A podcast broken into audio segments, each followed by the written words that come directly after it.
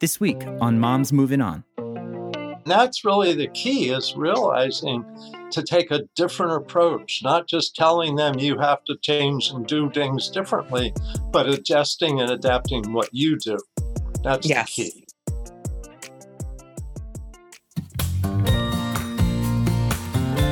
Life moves on, so why shouldn't we? This is Michelle Dempsey Multack, your host of Moms Moving On, navigating divorce, co parenting, single motherhood, and moving on.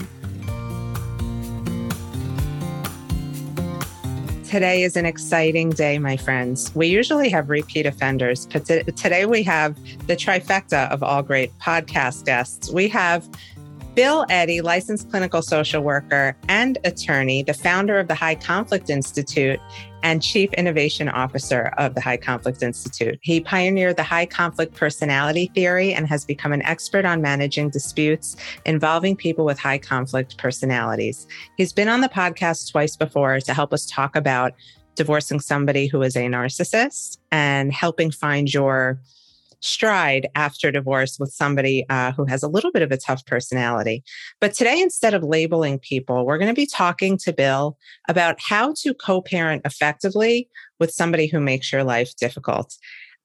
Of all his 14 books, um, which I, I think are all helpful in their own ways. We're going to bring up a few that you may probably have heard before from me, but that are really important in your journey towards co parenting with someone who has a high conflict personality. Bill, thank you so much for being back and making this a perfect trifecta. Thank you, Michelle. Glad to be back with you. Like I was telling you off camera, I was listening to one of your podcasts on the Brilliant Minds podcast from a few years ago on, on a car ride home the other day because I'm always striving to understand more about human behavior and how we can stay in our lane and maintain our own sanity when we're dealing with somebody who can't help their own behavior. And for a lot of people, a lot of my clients and a lot of our listeners, they're just at their wits' end dealing with what we call a high conflict personality. Can you speak to a little bit about what you do and, and why you founded the High Conflict Institute? Yeah, so after being a therapist for 12 years, I became a family lawyer because I wanted to help people in divorce and other legal disputes try to resolve things out of court. In the process of becoming a family lawyer, I realized I can be helpful in court, but most I wanted to do out of court mediation. And I started noticing, you know, the difference between my mediation cases and my court cases wasn't the issues, it was the personalities. I could, in you know, in a month or two, resolve a whole divorce in mediation with reasonable parents, reasonable people, and I it took more than a two or three years in family court to resolve divorces, and it seemed that the people that won or both. About half of cases, it was one high conflict personality, and the other half had two high conflict personalities. I'll be honest about that. But hopefully, your listeners are the reasonable person dealing with the high conflict personality. And I started noticing patterns and things to do and things not to do. And basically, it's a real reversal of our thinking of how to deal with reasonable people when you're dealing with a high conflict personality. Absolutely. And I found that in dealing with high conflict people, we are, if we allow ourselves to be emotionally pulled under and triggered and aren't prepared for how to deal with them we become high conflict too it's it's not hard even if we're not high conflict people outside of this relationship it's really hard to not be high conflict and and that's where i help my clients realize we can't both be, you know, throwing gasoline on the fire because how does that help the child get out of the burning building, you know? And so if we can tell everybody that there's no way to change this person and here's how you can deal with them so that you don't get sucked in also to this train wreck, I, I think we're doing a good job, right? Absolutely. And that's really the key is realizing to take a different approach, not just telling them you have to change and do things differently, but adjusting and adapting what you do. That's yes. the key. And, and I like to say the secret to managing a high conflict personality is managing your own anxiety. If you can keep yourself calm, you're going to do reasonable things. And actually, it does lower the conflict in, in most cases. But people get frazzled and they, they lose track of managing themselves. So that's the key.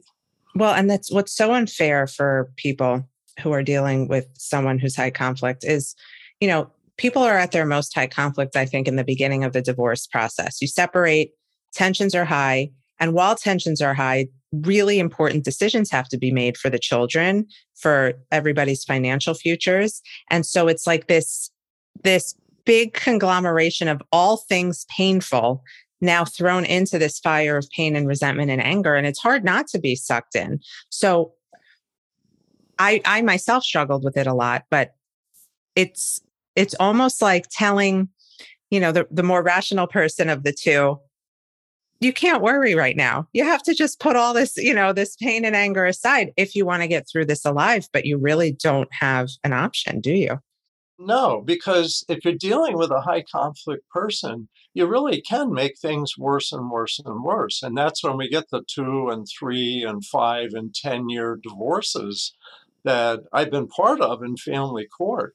And it's it's so sad because a lot of it could have been nipped in the bud. And as you said, the early stages are the hardest because you're really setting the tone for what happens, the people around you, what they think, and if you're in court, what the judge thinks, the lawyers, mediators, and all of that. So, as early as possible, you want to learn how to separate dealing with your ex or ex to be from getting your needs met emotionally, which you need mm-hmm. to do with other people. And you do mm-hmm. need that. You need that support, mm-hmm. but have other people for that. Don't keep trying to get it from the person that can't give it to you.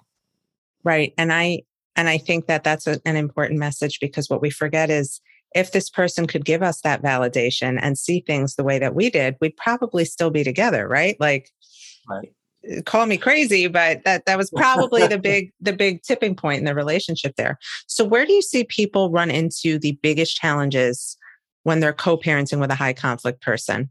Well there's there's what we call the four forget about it and this is a good place to start with what not to do.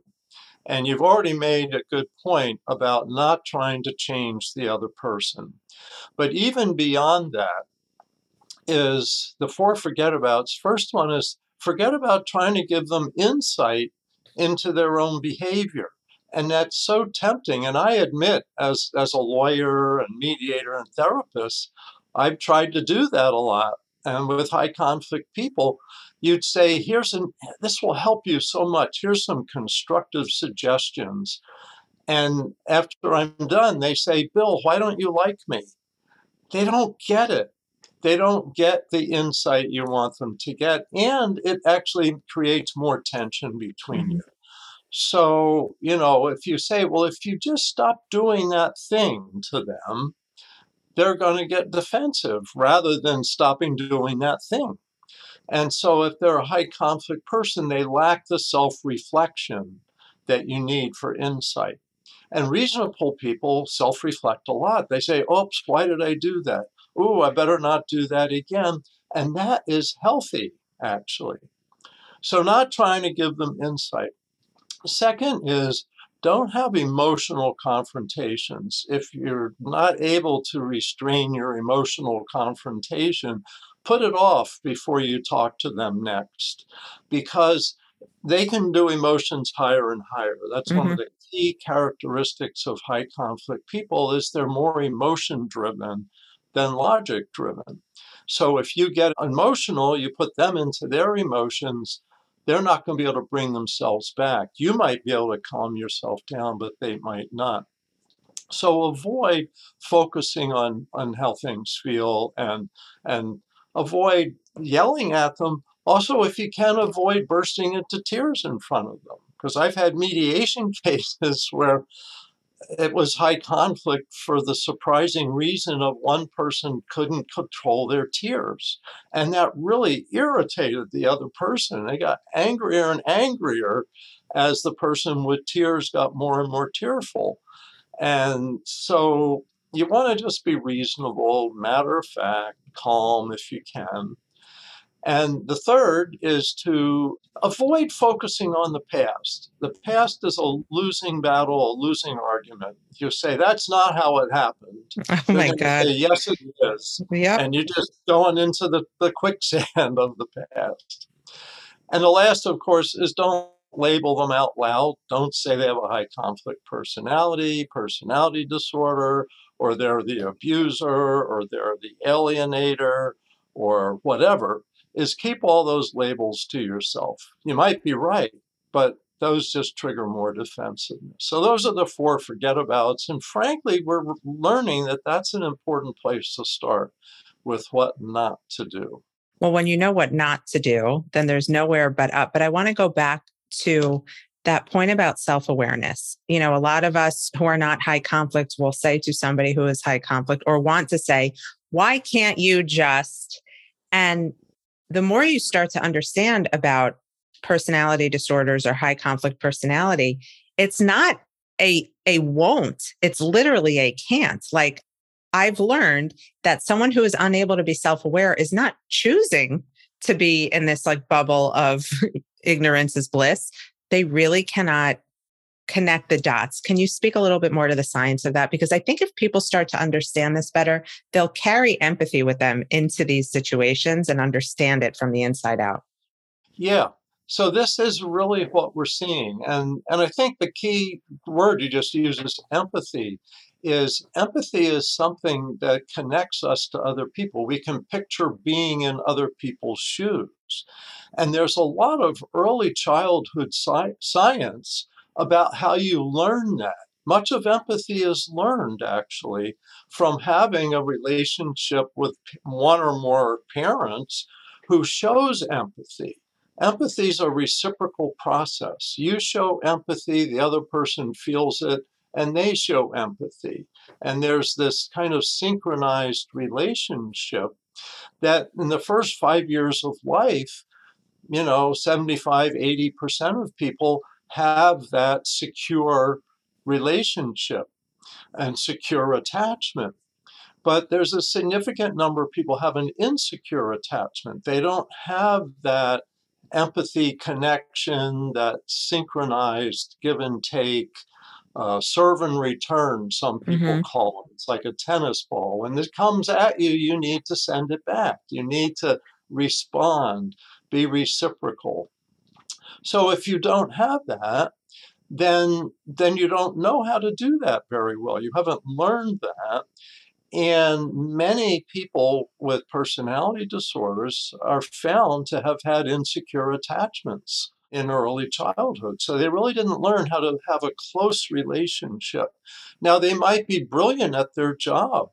We see brilliant lawyers, brilliant doctors, brilliant, you know, accountants, all of this who have high conflict personalities because they can't handle close relationships. And one sign is they often don't have many friends or right. many real friends. And it's sad. And that's, I think, it's easy for me to have empathy for other people because it's somebody else's situation. Yeah. In your own, it's hard harder yeah, to have. Yes, absolutely. But I think in, in time, if you have this person in your life for a long period of time and you start to see that their patterns are the same with everybody and not just you, you can't help but think, wow, it must suck to be stuck in a, a, thought pattern of it's it's everybody else it's not me and and just kind of being your own worst enemy and that's where i find i have the most empathy for people like that yeah, I think, and, and you can develop it, especially if you can step back and go, you know, I'm happier. It's ironic, but as a family lawyer, sometimes at the end of the case, my client would tell me, you know, my ex says they wish that that I had been their lawyer because my clients tend to feel better about themselves by the end of the whole process because of what they've learned and insights, including that the other person's miserable rather than evil. And that's an important step. Doesn't necessarily come quickly, but yeah. it, it really helps. Help you feel better too. Now, when you're in the middle of the divorce process and you're not a high conflict individual, and this one person is just doing anything they can to make your life hell, it is definitely going to be hard to have empathy. So maybe we're talking more about like years past, but in the middle of it, you know, so much of what I hear from my clients is I'm not going to survive this. You know, I'm I'm willing to amicably get divorced. He is not. How what am I supposed to do? And obviously that's a loaded question because there's so many factors that go into answering that appropriately, but generally, what are you supposed to do? Well, in in terms of if if you end up at court, I give a whole set of advice for that that comes with my book Splitting. And I think we've talked about that some in the past. So I think you need to have a two track approach. Really try to negotiate and settle your case make really good efforts at that while always being prepared for you may end up in court and have to talk to somebody else, explain to somebody else, persuade somebody else to see what's happening. So I think what really helps is building your support system, having good good counsel if you can have a good family lawyer who can you can communicate with. People say that they need to know about high conflict personalities and i say some do some don't but most important is that you can communicate and get a therapist for support and have friends but don't burn them out. Right. Um, yeah. so a lot of it's just pacing yourself getting organized taking things step by step not exhausting yourself right away yeah, I mean, it's hard, you know, like I said in the beginning, you're making the most emotionally charged decisions of your life. And then when you have somebody making it that much more difficult, you do need, I, in my opinion, you need good counsel who's not going to instigate. You know, a lot of people think they need the shark. I always say that's the worst approach with a high conflict ex. Um, you're nodding, so I know you agree. yes. And and you need to have a therapist and or coach or both if ideally because you need someone who can help you process the emotions and somebody who can walk you through step by step of the process, which really isn't your lawyer's job and from the emotional standpoint. Yeah.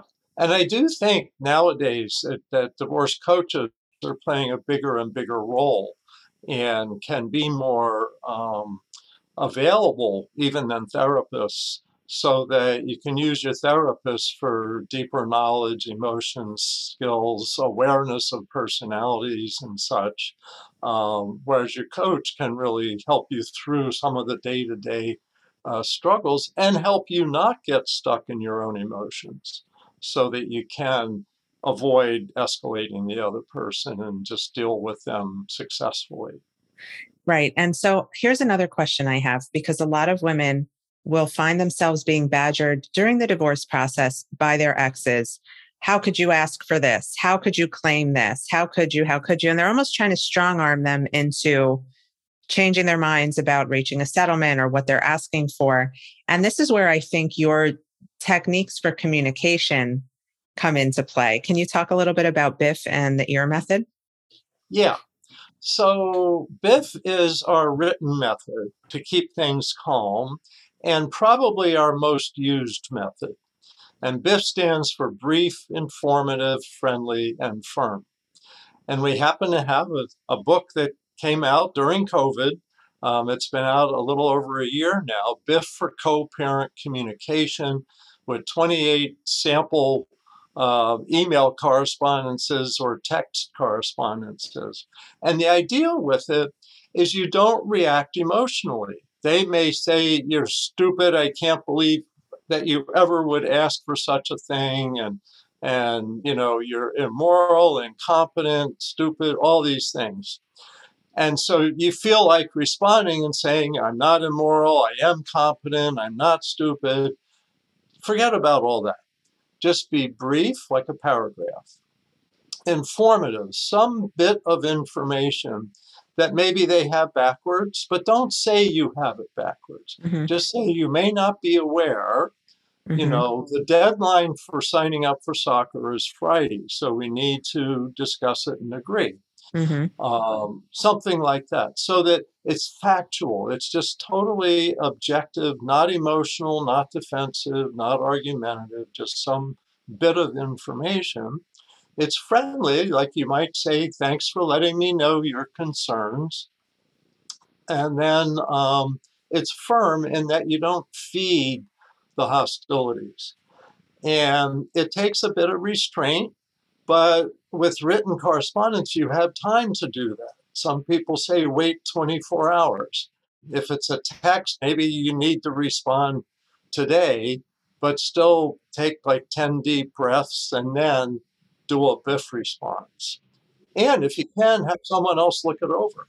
Absolutely. And that's the thing is like there is no emergency to these responses unless like the safety of your children are in question. We I think we emotionally feel we if we get a response out faster, we're going to squash the problem more quickly. And taking that time to put your phone down, walk away, calm yourself down and then come back with a response, you're able to apply that BIFF method a lot more easily. Yeah. And we figure we've reached a half a million people with our books and seminars with this method. And just about everyone that learns this teaches at least one other person. So we think we've reached about a million people with this method. It's just so effective with practice, it gets easier and easier.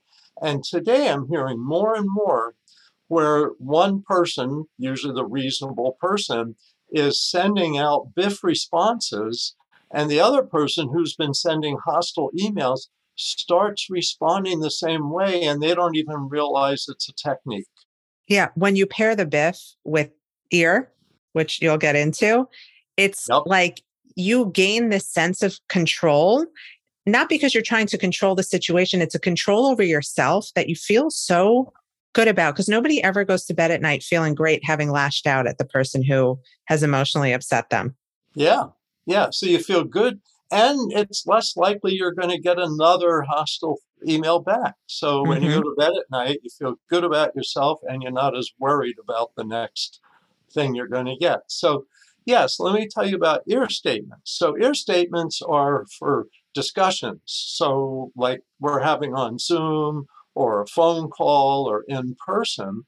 And ear statements show empathy, there's that word again, attention, and respect.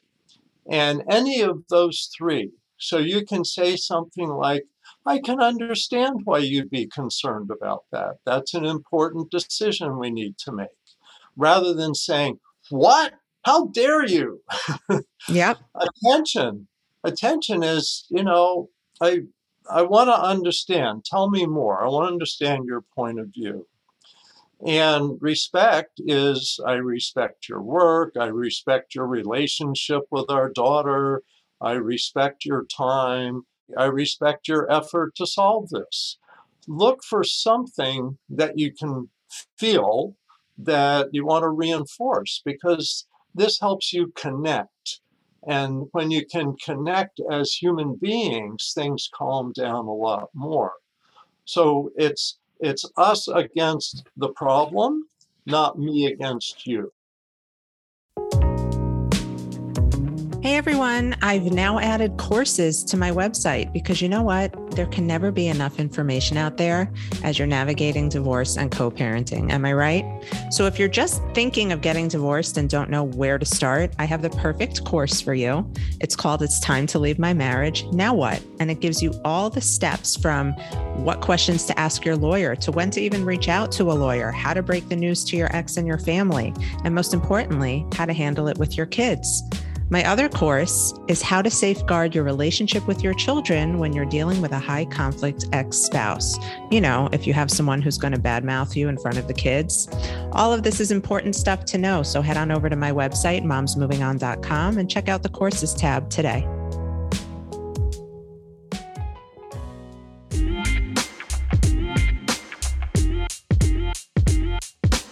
How is it already 2022? Wow.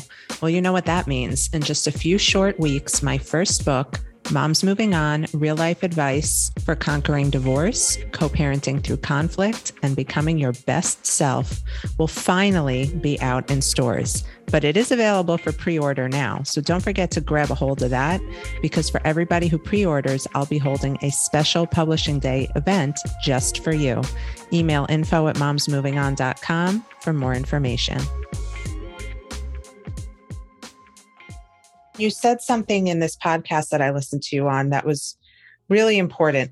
Our high conflict people in our lives choose a target of blame. They need to have a target of blame. And they also just really want to be heard. Like this is all coming from a place of, I want to be seen and validated and in control. And so when they feel that they've been given a little bit of, I don't know, patting on the back or I hear you, I see you, I validate you, it disarms them tremendously.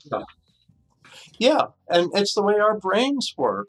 When when we see adversarial faces, hear adversarial language, it escalates our defense mechanisms. When we hear empathy, when people are open to us, interested in hearing from us, it reduces our defense mechanisms. That's how you know. You know, human beings and, and infants, we go way back communicating much more emotionally than with words. Mm-hmm. And so, you know, 80 or 90% of communication is the nonverbals. So if you can look interested, um, nod your head and go, I, I want to understand, tell me more, that just calms things so much. And with I mentioned we have a book, Calming Upset People with EAR. Yep.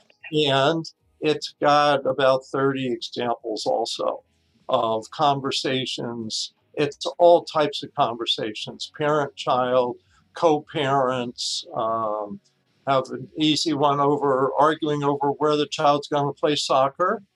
And, and I demonstrate in it how either parent at any time can turn with an ear statement, can turn it into a cooperative conversation.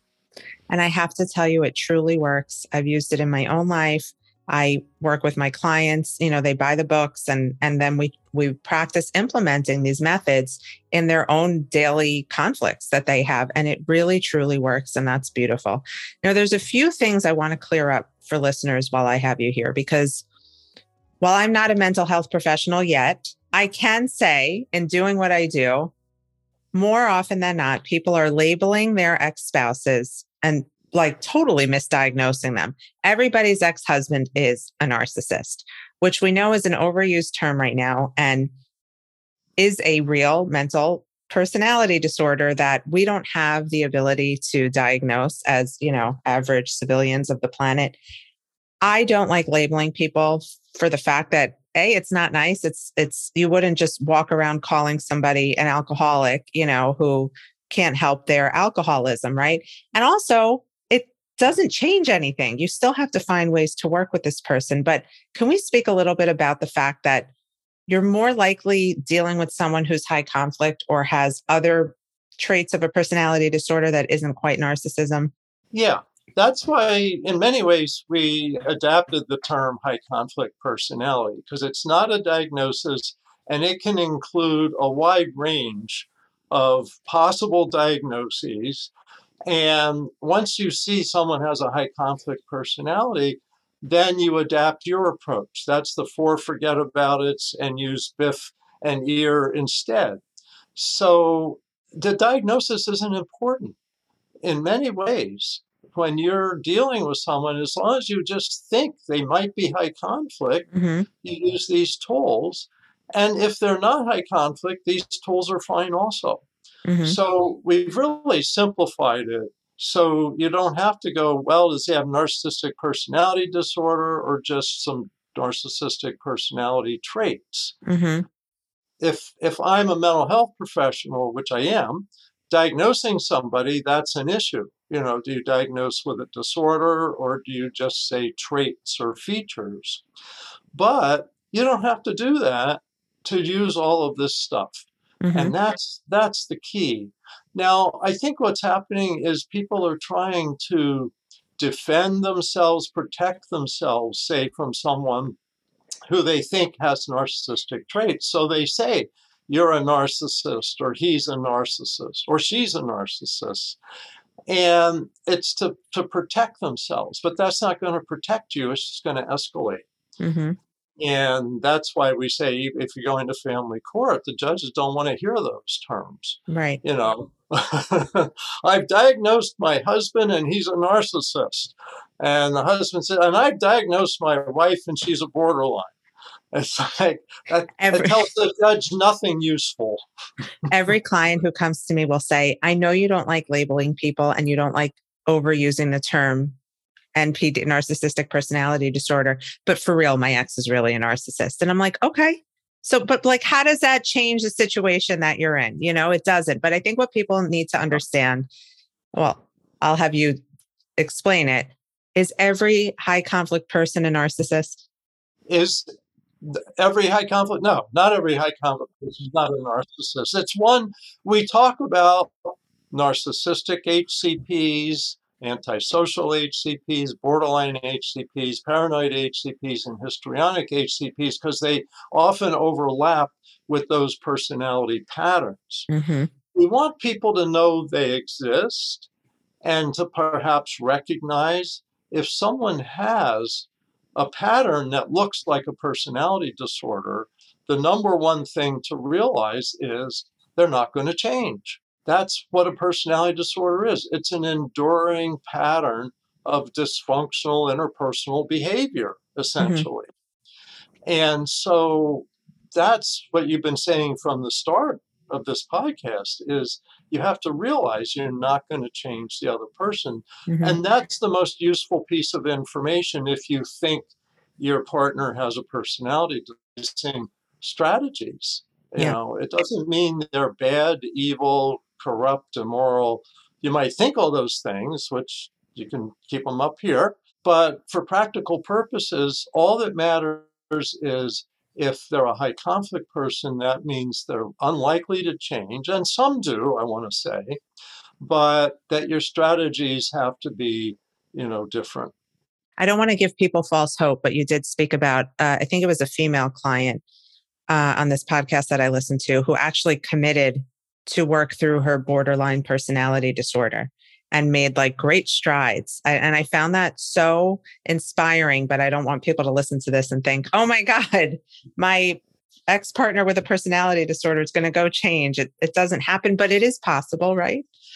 Yes, it's possible, but I say it's rare. What's interesting, borderline personality disorder is one of the most hopeful now for treatment but the trouble is with a personality disorder, the person can't see it. Yeah, the lack of self awareness. Mm-hmm. Yeah. But some people are starting to go, I, I have some of that pattern. And with information on the internet, they see that. And so I've worked as a therapist with many borderline clients who are able to say, I realize I have this pattern of behavior and I'm working on myself. And that's the key because that's that they're halfway there and people can outgrow the diagnosis with good skills. And that's where there's a method, DBT, dialectical behavior therapy for borderline personality disorder, that two to five years of that method, people do outgrow, can outgrow mm-hmm. the personality disorder. The problem is if they're also a high conflict person, that means they focused on targets of blame, they're not going to ever make that shift to working on themselves. Right. And so, what I see in high conflict family court cases is the judge wonders should I be ordering this person into DBT? And my question is if they're preoccupied with the other person as their target of blame, they're not going to change. They're not open to. The people that change and grow are generally in mental health settings and have realized they have a problem and they want to change. Uh, high conflict people, by definition of preoccupation with the other person, that keeps them from changing, which is yeah. sad because they could. Yeah, they could. It's sad. It's that's it's again, it's that empathy of thinking I know this person could live a great life if they could only see how their behavior impacted other people.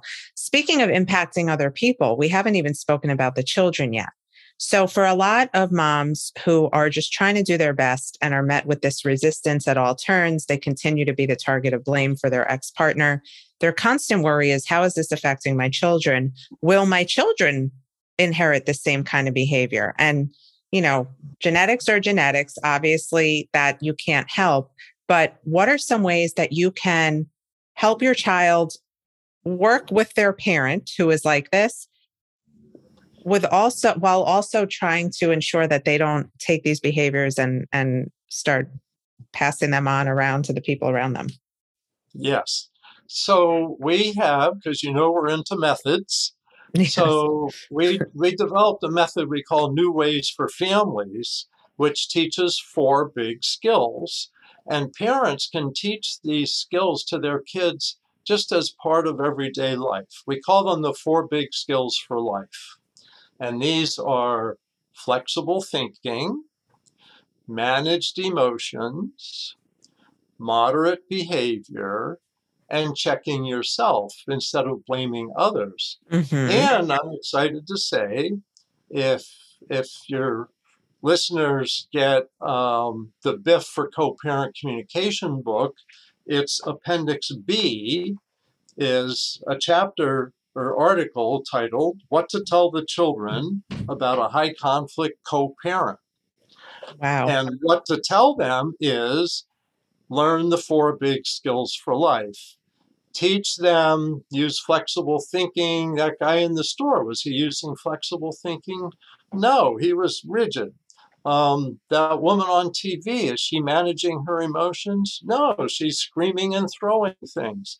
We're working on managing our emotions.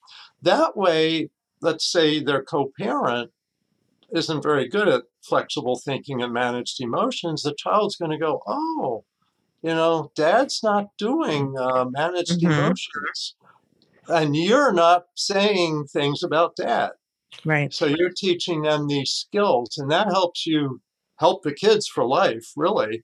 It also helps you avoid being considered bad mouthing your co parent. Right. There's a fine line between kind of parenting them away from this behavior without saying, we don't want you to be just like dad or we don't want you to be just like mom. And that's important to keep in mind also. Yeah. So, like after a weekend uh, with the other parent, they come back and you say, yeah, you know, dad wouldn't look at my drawing. I, I did this great drawing. He wouldn't look at it. He said, I don't have time for that. And, and I just felt really hurt. And so one parent who doesn't know about all of this might say, yeah, dad's a jerk. I remember when he used to do that. That's not now helpful. you know why I'm not with him, honey. right. Now you know what I went through. Instead, you want to say some people have a harder time with flexible thinking. They have a harder time paying attention to many different things at the same time. Some people mm-hmm. have a harder time. So you're never saying it's about dad, mm-hmm. it's about the skill of flexible thinking. So, but I really also like that, you know, helping them not put the blame anywhere else. When my daughter comes home from school and she says, you know, so and so made me cry on the playground, it was all her fault. I'll say to her, was it all her fault? Was there something you said or could have done differently that, you know, prompted her to say something hurtful? And I think it's so important because we're going to talk about narcissists. We don't want to create a world of people that are just constantly blaming everyone else. I think that is such an important skill for little kids. Yeah. And that's a great message that you gave her is you know, let's look at what's my part mm-hmm. um, mm-hmm. In the problem and what I can do differently. And this is what I tell people. They say, you know, like, do I have a personality disorder or high conflict personality? And I'll say, ask yourself these two questions. If you can, then you don't have a personality disorder. First question is, what's my part in this problem? You know, I don't see 100% other people to blame. I see maybe I shouldn't have put myself in that situation, mm-hmm. or maybe I frowned or something. My part might be 2%, but I always have a part. The other is actually, let me back up. There may be some cases where I don't have a part in creating the problem, but I always have a part in solving the problem for myself. Mhm. So let's say I'm 2% responsible. What could I do differently in the future? That's the big question. And if I can ask, what's my part in this problem? What can I do differently in the future? Then I don't have a personality disorder because personality disorder people don't don't change and don't reflect. And those two questions are about self-reflection and self-change. So that's really the key. I teach law, students, and they're, you know, afterwards come up to me and say, "I'm a little worried I have a personality disorder," and I'll say, "So you're you're reflecting on yourself and your concern. They said, "Yeah." and, and after this class, is there anything you're thinking of doing different? Oh yeah, there's several things I'm going to do different, and I'm going to say, "Don't worry," you know. Yeah. that you're all good. Well, I'll tell you, so many of us come out of toxic relationships, high conflict relationships, where we're made to feel like the problem. And, you know, Yeah.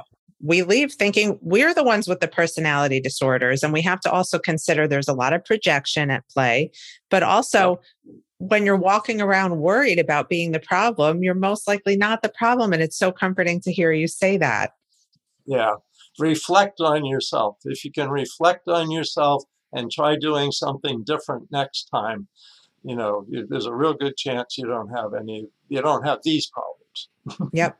Well, once again, this was so insightful and so helpful, both to me and I know for our listeners. Every conversation with you is incredible. And that's why your books have impacted people the way that they have. I don't know that I could be the co parent that I am without them. And it's just been so helpful for so many of my clients. So, where can everyone find you and all of your books in the same place? Well, highconflictinstitute.com, www.highconflictinstitute.com. We've got books, videos, articles, consultations, all of that. And I might mention, I don't know if I mentioned this before, we now have a second website called conflictplaybook.com. No. I didn't know this. this this has our 12 unit online uh, parenting class, uh, New Ways for Families online. And we're developing other playbooks for individuals so that anyone can go and help themselves in different areas in the workplace. And people tell us, you know, I think I do have a high conflict personality. Is there help for me? And so we're working on playbooks for people as well who reach that point of self reflection. I love that you're bringing people to that point. Somebody left me a comment on my Instagram today saying, Sometimes I love your posts and sometimes I hate them because they make me realize what I'm doing wrong and where I need to course correct. But bringing that awareness is just creating such a lasting impact. And and that's the best work ever. Tell people if you've got self awareness, pat yourself on the back, even if the awareness is painful. Right. It's a Absolutely. step. It's a healthy sign, and you have a better future if you can do that. Bill, thank you Thanks so for much. all your good work too, Michelle. Thank you. Thank you for everybody listening. I know you probably like are just nodding your head in such agreement and relief and just hearing all of these amazing tips. If there's anything more you want to learn from Bill or have questions for me about, you know where to find me. Happy to help and put you in touch. Otherwise, apply those methods, put yourself in the best and most informed shoes possible so that you can make the best decisions for your children. Thanks, everybody. Imagine a place to get all of the resources you need and deserve while going through the divorce process, from legal and mediation tips to expert co parenting advice and heartbreak healing words of wisdom. Imagine a place that offered weekly words of wisdom and inspiration curated just for you by me to help motivate you and make you feel seen throughout the toughest days of your divorce journey. Imagine if that place also provided you with the opportunity to connect with other moms who are going through the exact same thing as you. That place exists, and it's called the Moms Moving On membership community. With two membership options, you are guaranteed to find your village and thrive in this next phase of your life. Visit my website, momsmovingon.com, and click on Become a Member to join our community now. Thank you for joining us on today's episode of Moms Moving On. I hope you found today's episode to be helpful, inspiring, and give you the advice you need to feel empowered and strong as you move on. Don't forget to come say hi on Instagram at the Michelle Dempsey and drop us a line if there's a specific topic or subject you'd like us to discuss. Thanks. Stay strong.